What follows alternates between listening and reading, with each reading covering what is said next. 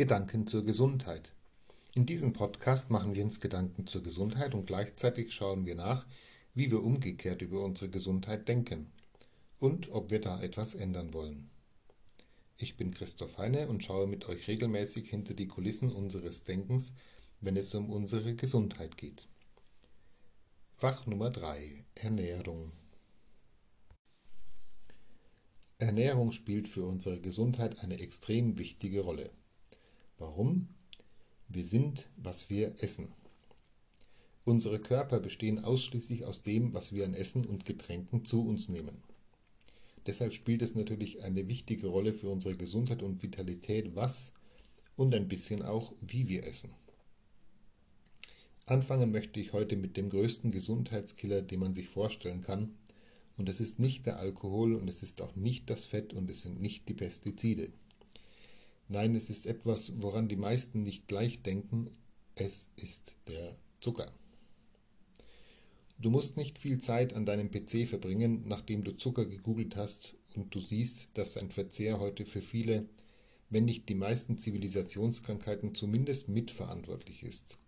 Krebs, Diabetes, Adipositas, Herz- und Kreislauferkrankungen, um nur wenige Beispiele zu nennen.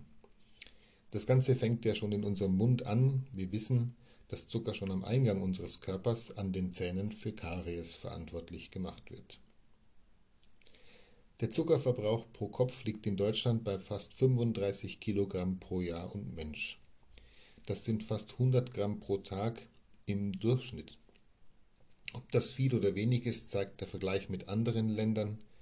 In Japan zum Beispiel, dessen Einwohner für ihre Gesundheit und vor allem für ihre sehr hohe Lebenserwartung bekannt und berühmt sind, beträgt der Pro-Kopf-Verbrauch gerade einmal dreieinhalb Kilogramm, also nur ein Zehntel dessen, was ein Deutscher konsumiert. Und darin liegt doch schon eine gute Nachricht. Wer einmal in Japan war und dort das traditionelle Essen genossen hat, der weiß eigentlich auch, dass es nicht viel Zucker braucht, um hervorragendes Essen zuzubereiten. Das Gemeine am Zucker ist nun, dass er oft versteckt daherkommt. Deshalb ist es überaus sinnvoll, mal für eine Woche alle Lebensmittel, die man zu sich nimmt, auf ihren Zuckergehalt zu prüfen. Der Zucker ist nämlich nicht nur das eine Würfelchen im Kaffee, er steckt eigentlich in allen aufbereiteten Nahrungsmitteln und Getränken. In Cola und alkoholischen Getränken sowieso, aber auch in Ketchup, Cornflakes, ja selbst Sauerkonserven wie Gurken und so weiter wird oft Zucker zugesetzt. Mach dir bitte einmal klar, dass in nur einem halben Liter Cola 18 Stück Würfelzucker enthalten sind. Das ist eine Menge, die kein Mensch trocken runteressen könnte, aber versteckt im Getränk ist diese Riesenmenge ohne weiteres runterzubekommen. Es ist im Übrigen auch keine gute Idee, auf Light- oder Free- oder Zero-Produkte umzusteigen, denn den Zuckerersatzstoffen wie Aspartam wird eine mindestens ähnlich gesundheitsschädigende Wirkung bescheinigt. Noch dazu ist Zucker wenigstens natürlichen Ursprungs, während die Ersatzstoffe meist aus chemischen Ausgangsstoffen hergestellt werden. Zwar sparst du dir mit Light oder Zero ein paar Kalorien, aber beispielsweise hat Aspartam eine sehr negative Wirkung auf unsere Darmflora. Nun habe ich selbst es vergleichsweise leicht, auf Zucker zu verzichten, denn Süßes zieht mich ohnehin nicht an. Am Kuchenbuffet gehe ich immer emotionslos vorbei. Wahrscheinlich ist das auch ein wesentlicher Grund dafür, dass ich bisher von schweren Krankheiten verschont geblieben bin. Aber was kannst du machen, wenn du zum Typ Süßer oder Süße gehörst und dein Lebensglück manchmal aus einem leckeren Stück Sahnetorte besteht? Ich kann dich beruhigen, du musst dich nicht knechten und nicht strapazieren. Es ist gar nicht notwendig, völlig auf Zucker zu verzichten und dir sei weiterhin dein Stück Kuchen gegönnt. Du kannst deinen Zuckerkonsum sehr einfach und sehr stark reduzieren, indem du zwei wichtige Schritte machst. Erstens, vermeide die Zuckerbomben und zweitens, vermeide die versteckte Zuckerzufuhr. Mit Zuckerbomben meine ich die industriellen Süßgetränke. Wenn du gerne Süßgetränke zu dir nimmst, dann kannst du in Zukunft statt Cola und Limonaden lieber Fruchtsäfte oder Schorlen kaufen, aber bitte nicht die Version Light oder Zero, wenn du die dann noch mit Mineralwasser im Verhältnis 1 zu 1 streckst, hast du den Zucker pro Liter weit mehr als halbiert. Und zwar ohne Geschmacksverlust.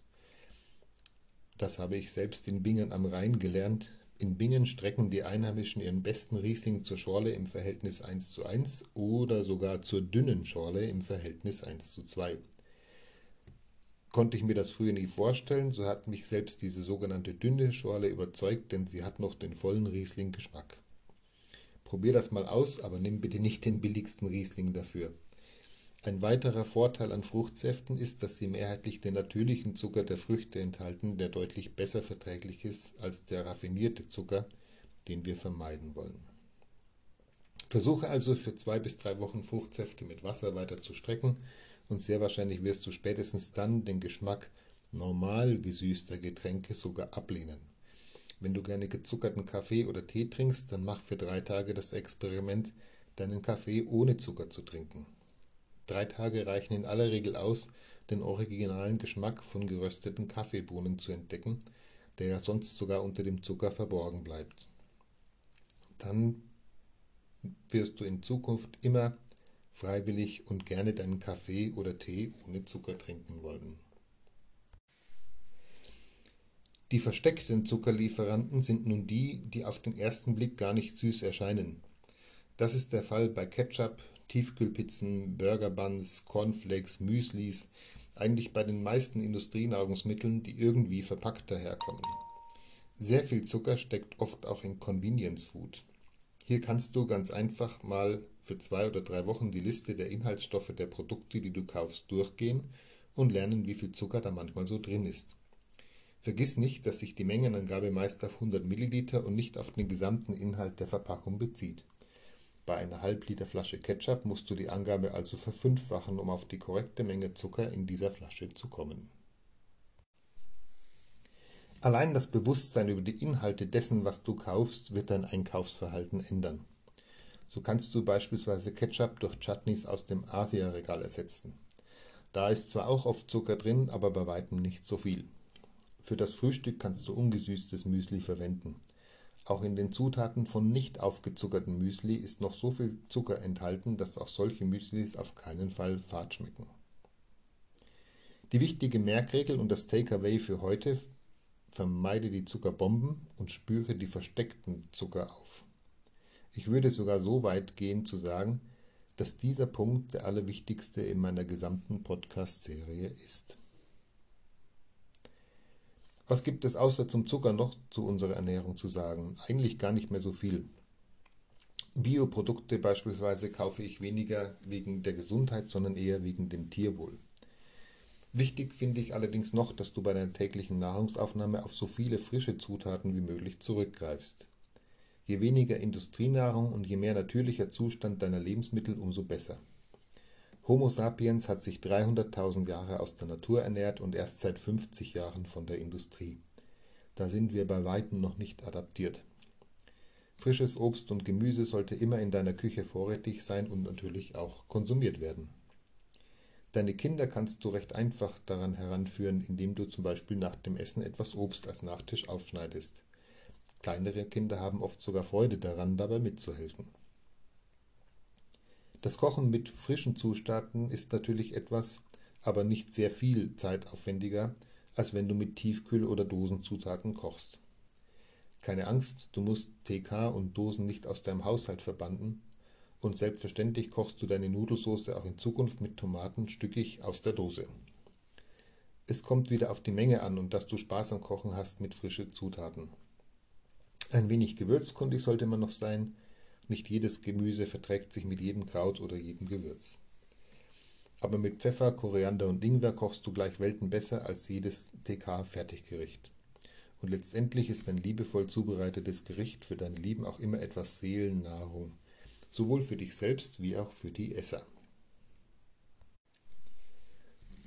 Deshalb ist mein Buch und Lesetipp für heute etwas außergewöhnlich.